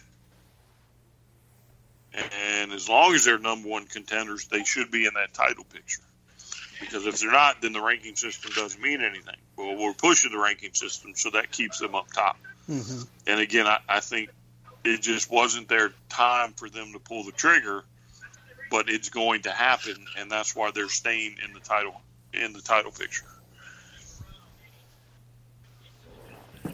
Was it a surprise for you to see when FTR came out to see the Omega that was the one, you know, not participating in the beer? Um, Well, isn't that his stick? yeah, yeah. Rob, Rob's got he, he doesn't he drink milk on being the elite and all that stuff. Yeah, because he's straight edge. So yeah, Yeah. that's his thing. Oh, I didn't know that he was straight edge. Jeez. Yeah, you don't remember what was the, what was the last pay per view they had? Oh yeah, yeah, yeah. Where uh, they drank beer, and uh, Well, he, no. he drank milk, he and, drank milk, and uh, yeah. Adam drank uh, whiskey Yeah, because that's what he's doing. yeah, yeah. So and yeah, I mean, it, yeah, I, I can see that. That's that's not a big deal for me, but it's more like the facial expressions, like the pure disgust. yeah, you know, and and I think it's going to play out. And I just think that the way the they were sided up is going to be different when it all plays out. Again, I think Omega goes bad, and maybe somebody EC3 comes in to round them out or something. Well, it was interesting because it wasn't that long ago where the elite was all celebrating together in the ring, and you know it was Adam Page who was on the side, like just kind of looking at everybody, not really, not really getting involved with the celebration. Then at the end of this tag match, where it's FTR, and, where it's FTR and um, uh, the best friends, they're going back and forth, and then now it's Omega who's on the side, who's just kind of standing there doing the same, the same thing. It just kind of caught me off uh, by surprise. Yeah, But- what? I mean, again, I, I think based off of what the the uh, being the elite from two weeks ago, Mm-hmm. um, where again Cabana comes in there and tries to tries to do the whole thing they've been doing for weeks, and Omega's like, if I see your face again, I'm gonna you know beat you up. It doesn't matter where, you know. I, I basically telling him that he'll have to be transported out by an ambulance, and you know he's just for whatever reason Omega's just seems to be frustrated and everything, and just everything. And then he looks at Page, and Page is like, What? Page is like, "What happened?" You know, I've, Yeah. I've just been sitting here on the same couch as you, ignoring you in Facebook. so that's uh, to me, it's just. I, I think that's where Omega's the one. Yeah, I feel like Could it be that? What do you think of the angle where Omega goes? You know, I've tried to get y'all to kick him out. He won't go, so I'm going to go join my. I'm going to make my own group. You Hmm. know, he's like, look, look at the dead weight here. You all put up with it. I'm better than you all. I'm out. Wow. How do you how do I ask this question? How do you break up Omega and Page? It's easy. It's just an errant clothesline in the ring. So like an errant chop or clothesline or something that happens to drop him that causes him to lose the belts. Yeah. He's disgusted. I, and you know, yeah, uh, V-Trigger, the uh, clothesline, you know, is something. the Either one of those moves, yeah, I mean, either one of those moves can be hit accidentally. You know, especially if you look at uh, the way they do their finish. If the guy falls, Omega's going to get his head taken off. Well, that's the thing, like because it's if if it's Omega that does the turn, then it's got to be it's got to be Omega holding somebody up and, and he goes for the buckshot. And the guy ducks and he gets nailed with it. Well, I mean, it doesn't necessarily have to. That's that's a, that's one way you could do it. I mean, you could straight have Page, you know, drinking and miss a tag or something, and Omega turn. You know, Omega could just turn on being the elite, and, you know, really kick it off there. And, I mean, there's so many different ways you could do it. You have Omega short or uh, short tag them. You know, there's so many ways you could turn either one of them bad. You could have him storm out on being the elite, and then they're like, "We don't know if he's going to show up tonight." Yeah, yeah. I mean, because they they use being the elite as um as like an add-on show. Mm-hmm. So you could, I mean, you could really start running this storyline through that, and then have you know have it play out on TV. But I think it'd be easy to turn either one of them. Oh yeah. What and according to uh, according to an interview with Kenny Omega, uh, NoDQ NoDQ.com posted this, where he talks about the pressure of having you know six star matches. I wonder if they use that in this whole thing, where he feels that he's not getting the matches he should be getting because of Adam Page. I can't have six stars when I've got this guy drinking all the time. Right, right. This drunken goof, always drinking, while I'm trying to get the, get a great match out of him. Yeah, well, and don't forget too that what late last year or early part of this year, Mm-hmm. And when being when he was doing on being the elite, he was already starting to turn more towards the cleaner persona. Yeah. So, uh, again, I, I think COVID has screwed up a lot of storylines, and know, probably on all the shows. And some of these are just getting pushed back to the time when certain people are going to start showing back up. You know what I'm saying? And so they probably let whatever they were going to do, left it alone for a little bit. And now, you know, they're like, okay, well, so and so will be back in a few weeks. Let's start. Let's start doing what we were going to do, and see what happens. I mean, I think that with with what we're seeing right now, it could very easily end up becoming, you know, you've got the cleaner persona that would make perfect sense, and especially as, like you said, as more doors are getting opened, as more states and more countries are opening back up, it makes good sense to see him go into more of a singles role. Mm-hmm. Which I'm fine with because I feel like Adam Page should be a singles wrestler this entire time. Right, and and honestly, of course, you know nobody knows where Gallows and Anderson are going to wind up. I mean, we've got uh, Scott D'Amore on Impact talking to somebody on the phone. You know, oh, it'll be great for you know good brothers like y'all to be around or whatever. Mm-hmm. Right. Well, they've already gone down that road before, throwing out red herrings like that, and then not come to fruition. And then on the other hand, you've got um, the Jacksons taking pictures of them in hotel rooms. Right. You know what I'm saying? So who knows? But I would imagine that if Gallows and Anderson does show up, you may very well get a club type faction in there. and I think Kenny falls right in line with that one. Yeah, I would like to see that actually.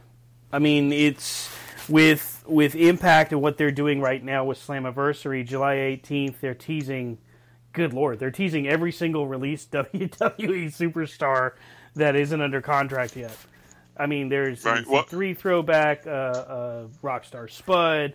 There's Gallows and Anderson, Rusev. If you take the flag to be a, a Rusev tease, um, and apparently Heath Slater says that he might be there. I mean, it's there's a lot, but you're you're right with Gallows and Anderson. They're teased, and then at the same time, they're they're also friends with I guess the Jacksons. Um, and then of course there's also more conversation going on right now about uh, about EC3 showing up in Impact at, under his I guess his new persona. Oh, and so here, here's a question. So we talked about it last week uh, with um, everything that's going on in Impact, Mm-hmm. right? All the fallouts, everybody, uh, you know, being fired and all this stuff, Yeah. right? So I haven't watched Impact. I don't get the channel to watch it, or I would watch it. I don't know how great their tag team division is. Uh, they have the North Mm-hmm. And um, you know the North is a, is a very good tag team. But does Impact's tag team stack up against New Japan Pro Wrestling's tag team or AEW's tag team Not even a little bit. division? Not even right, not even a little bit. So you've just been in a company that has basically pooped on you for years. When you were at the time going into this, Mm-hmm. the best tag team on the planet at one time. Right? So when you go into the WWE, you're the best in the world. Right. All right. Forget the Jacksons, forget the rest. Gallows and Anderson were the best. And then when you leave, you're you're you know, you turn into some afterthought. But wouldn't you want to go to where the tag team division's the hottest and take a shot at proving proving yourself? I mean, you would think even if, if it wasn't that as much as it was just making money, you would want to go to the place where you'd feel the safest, wouldn't you? Well, yeah, but uh, again, I, they have options, right? I, I don't think it's not. I don't think it's about being safe in in that regard. I mean, I'm sure because doesn't AEW do more guaranteed type stuff? Mm-hmm.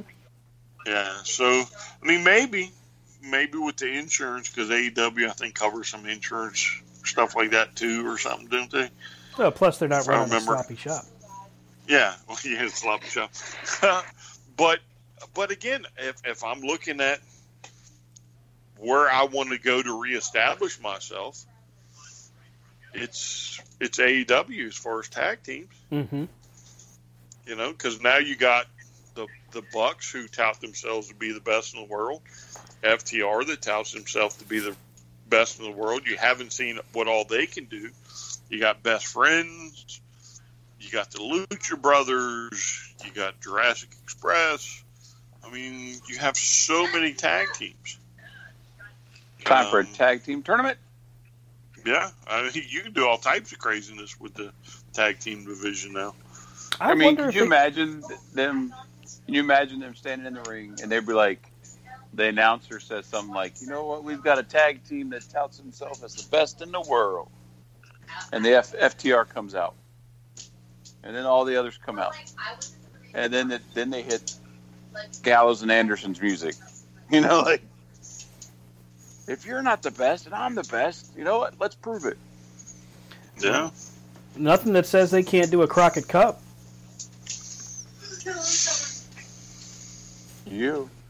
I bet old Crockett will say, "Yeah, go ahead." Absolutely, he will. Uh, I think Vince would probably. Well, no, because didn't NWA do it?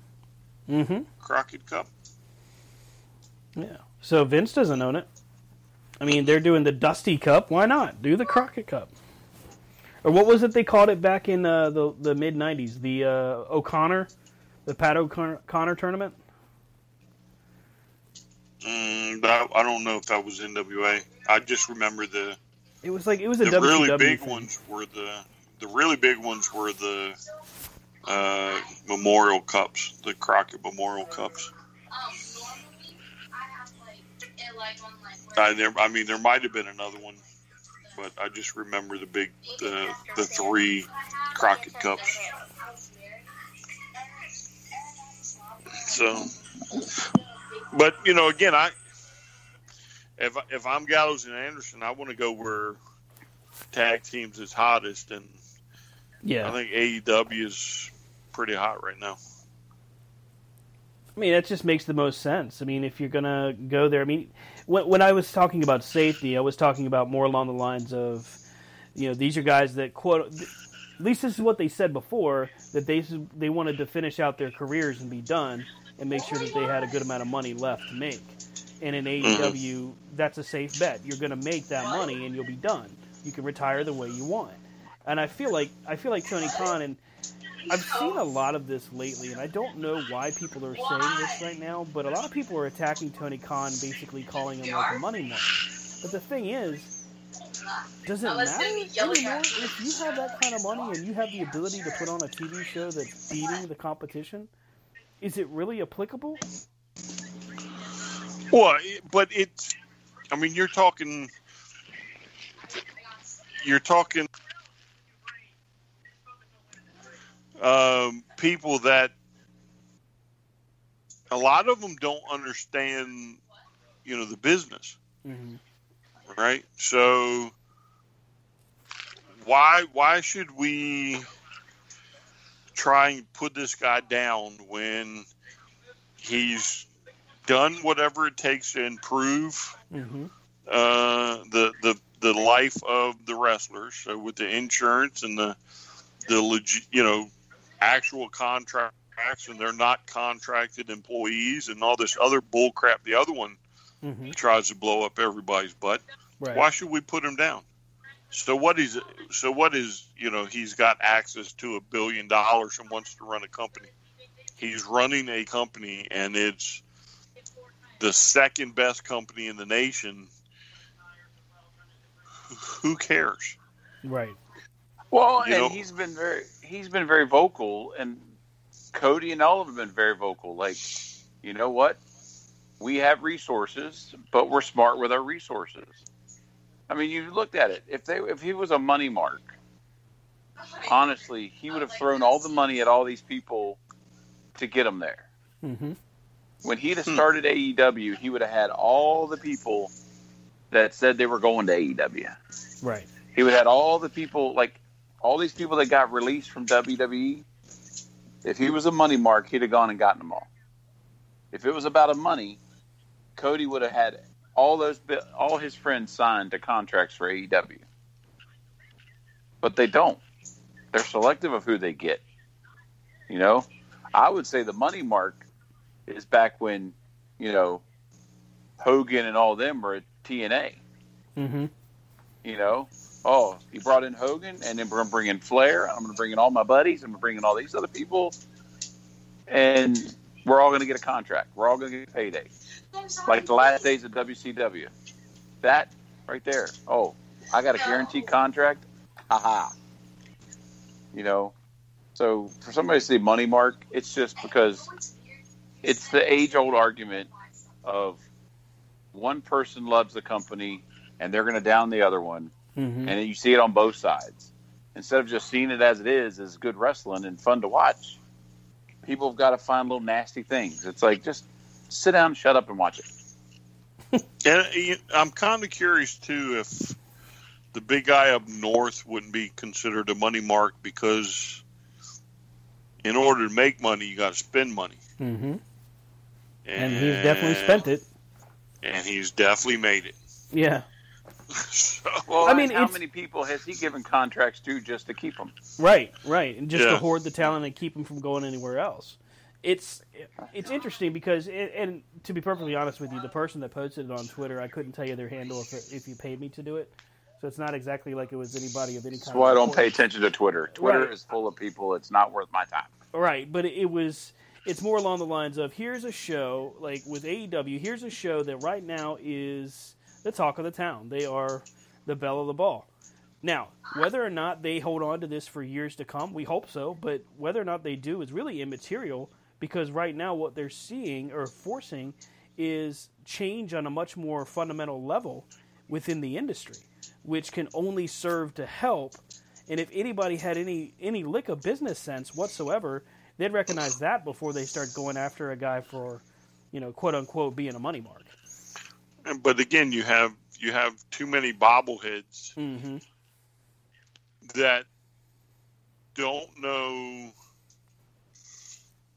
you know the business they don't understand it Right. on on a level they should understand it you, you know what i'm saying Mm-hmm.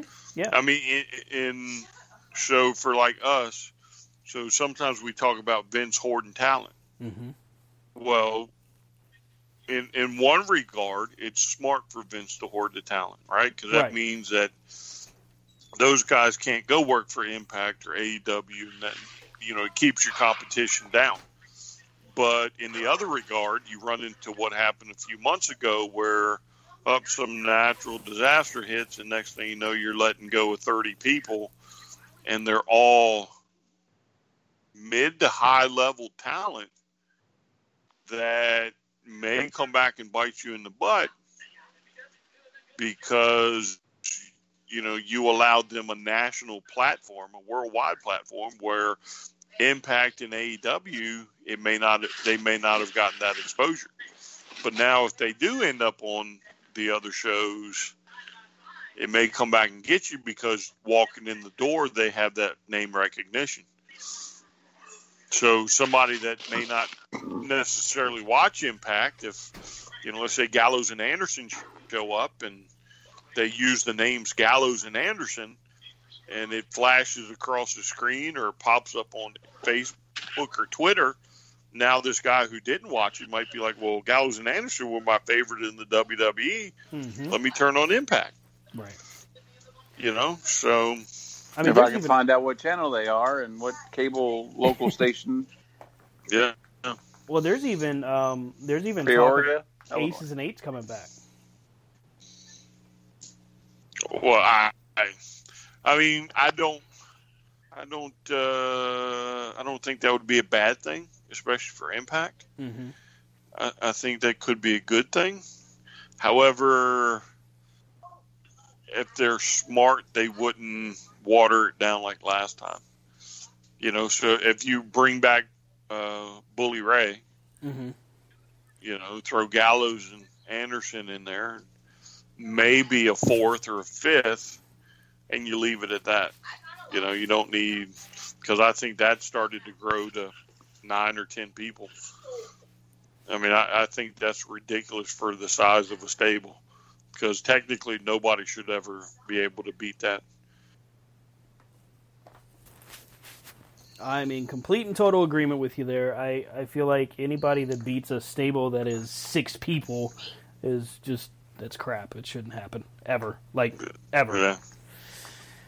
So, as we get ready to close out, two questions to you. First and foremost, and this should be an easy one. Week one of the two week head to head counter programming, who did it better, AEW or? WWE?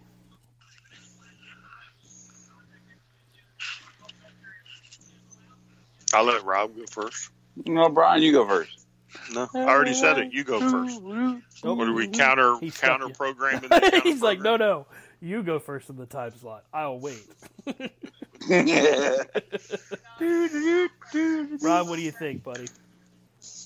I think AEW. Um, the matches were more solid, made more sense. Mhm. Um, there were some perks. I did like the set design and the the old school Great American Bash feel of the set and stuff of NXT. But you know, hopefully they'll bring it this next week. He also texted me that he was gonna get arrested and said I wanted him to get Brian, what you got?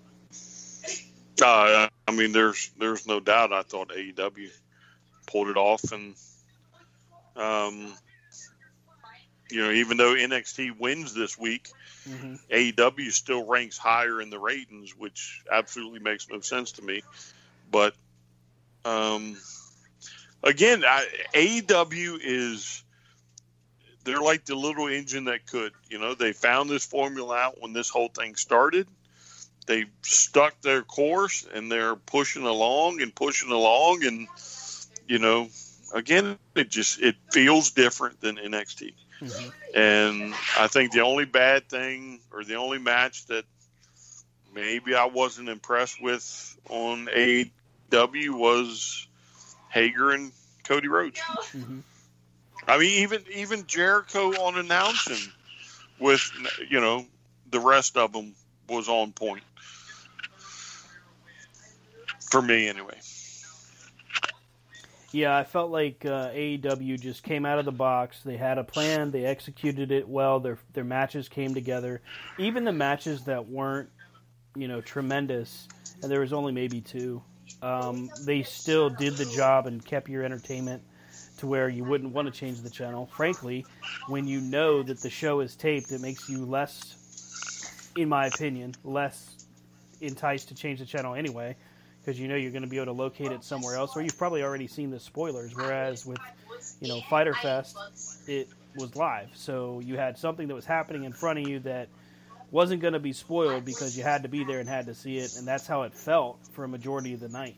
Now, as we head towards night two, even though I will say this, NXT did have some pretty good matches. It was not a bad outing for them, and I don't I don't really get into the ratings as much anymore. I don't really believe they have that big of a bearing, but they clearly showed that they were able to keep keep the audience that they were designing to keep.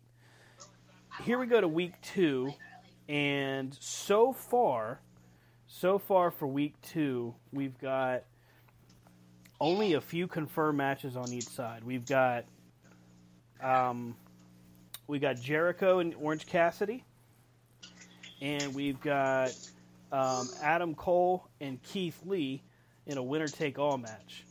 So, Have you seen the spoilers for that?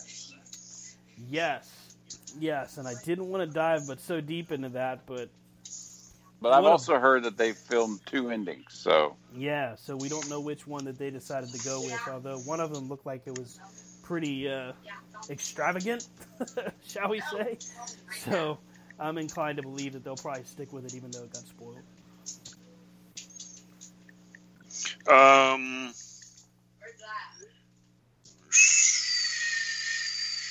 is that all the matches you have? Um, Because I I'm think I have right the now. complete Fyter Fest card right here. Okay, pull it up. All right, so what I see is Jericho versus Cassidy, and and so if I'm NXT, I don't know how to compete against that, and that's supposed to be match number one. Uh, Archer versus Janela, Nyla Rose versus TBA, which for those of you that don't know, is not a new wrestler named TBA. It's an opponent to be announced later. so it could be anybody, right? So, and then we have uh, the Dark Order or uh, Colt Cabana and Brodie Lee, and then Stu Grayson versus SoCal Uncensored. Then we have FTR versus the Bucks versus the Butcher and the Blade versus oh, I'm sorry, FTR and the Young Bucks versus the Butcher and the Blade and the Lucha Brothers. And then we have an opportunity for once again this whole Omega Page thing to blow up right in their face as Omega and Page will face Private Party. Because Private Party won the match last week. Uh, there are spoilers for um, night two. I'm not gonna- of uh, Fyter Fest. Why why do you look at spoilers? Right? I, I just looked up Great American can't- you Bash can't- and Fyter Fest. I didn't you look up. can't you can't wait. See, this is the problem with America's Oh, shut Um, up! There you go. Shut up. older people that What are think you like a, a year or two older than me? several. I think I think probably three or four. oh, you're ooh. talking about the demographic that's older but think they're younger. Oh my Th- God, thank you, Rob. go. That's Rob, the Rob, that's you're what I'm never talking gonna full year. That's one. You know, you know, Lords of Pain must have really hurt you back Oof. when you were younger. No, because what it hurt gave him you was access Cage to Match.de. spoilers. Oof. you guys are crazy. You crazy. You're crazy, man. Why don't you just go on and ruin it for everybody? No, definitely not doing that. Not doing that. All right, so what's uh, uh, the Great American Bash? What do we got there? So, Great American Bash, we've got we got Breezango versus Breezango and Drake, Drake Maverick against uh, Legado del Fantasma. We got Johnny Gargano versus uh, Isaiah Scott. That actually could be a really good match. We got a street fight between Mia Yim and Candice LeRae. That's going to be boring. Sorry, not into that. Uh, Tegan Nox versus Io Shirai for the title. I'm up for that. That could be good. Adam Cole versus Keith Lee in a winner takes all title match. Uh, can I just say I don't understand why they're doing a winner take all outside of the whole Adam Cole, Adam Cole maybe getting moved up. I think I said that Um, last week, but it's whatever. Yeah, we. I think we talked about that last week. But I, listen, so if you don't think they're not pulling out, trying to pull out big guns Mm-hmm. to go against what AEW's lined up, Yep. you're crazy. That's it's a stunt. Uh, you know, more or less. I mean, if you look at that card, the only only match that really piques my interest is Cole versus Lee for winner take all. It's gonna You be see what I'm saying? It's going to be an interesting week either way Yeah. because I'm But- curious as to how fans will take to both sides. Well, I, I so it, it, just like I said last week. So last week, I think there were what both shows were mid to high seven hundred thousand views. Mm-hmm. Yep, yep. Right. So I would take that as a good week for or a good Wednesday for wrestling overall. I think that both shows are going to start pushing that needle. And you're going to start to see both shows get up into 800,000 and the 900,000. And hopefully they'll break the millions per show. And it'll just be, you know, it, it'll turn into this weird, you know, it's like Xbox, PS4, Coke versus Pepsi. You, you know what I'm saying? Choice of the new generation. It'll turn into, yeah, it'll turn into one of these crazy little things where you're either NXT or you're AEW, and you know that's the show you watch first, and which is good overall. It's good. And you can catch up with the show at C2C Radio Show, c2cradioshow.com, at our at Rob Hefner C2C on Twitter, at STRCP21 on Twitter, at Grub on Twitter, for all things C2C related. Brian, final thought before we sign off the air here. Who wins week two as far as ratings? Mm, I I think it'll be AEW. Brian says AEW. Rob? Oh, and by the way, did you put Yes. those pictures up? They are. All of the new crate are up right now over at c2cradioshow.com. Speaking of spoilers, No, I it's, think- it's it's been like a week. You, you don't get it now. Rob, who do you got? Who do you think wins the ratings this I think AEW is going to start out strong, but I think WWE, I think NXT is going to finish off strong, and NXT edges out AEW week two. And I think it's going to probably be an NXT victory simply because of the way things are trending, but I think AEW is probably going to have a better show. So, ladies and gentlemen, what they're both saying is they were both kind enough to read the spoilers for the next week. But it's ultimately up to you to cast your votes. Fair assessment. I didn't read the spoilers for both shows. Yeah, yeah, yeah. Stop. You know, yeah, if you haven't, you will. Something else, you will. That's going to do it for us here at Corner to Corner. Everybody have a great night, and we will see you next time right here at CTC Radio. Bye. Because if you read it for one, you'll read it for the other. Bye bye. It is true. Mom deserves the best, and there's no better place to shop for Mother's Day than Whole Foods Market. They're your destination for unbeatable savings, from premium gifts to show-stopping flowers and irresistible desserts. Start by saving 33% with Prime on all body care and candles. Then get a 15-stem bunch of tulips for just $9.99 each with Prime. Round out Mom's menu with festive rosé, irresistible berry chantilly cake, and more special treats. Come celebrate Mother's Day at Whole Foods Market.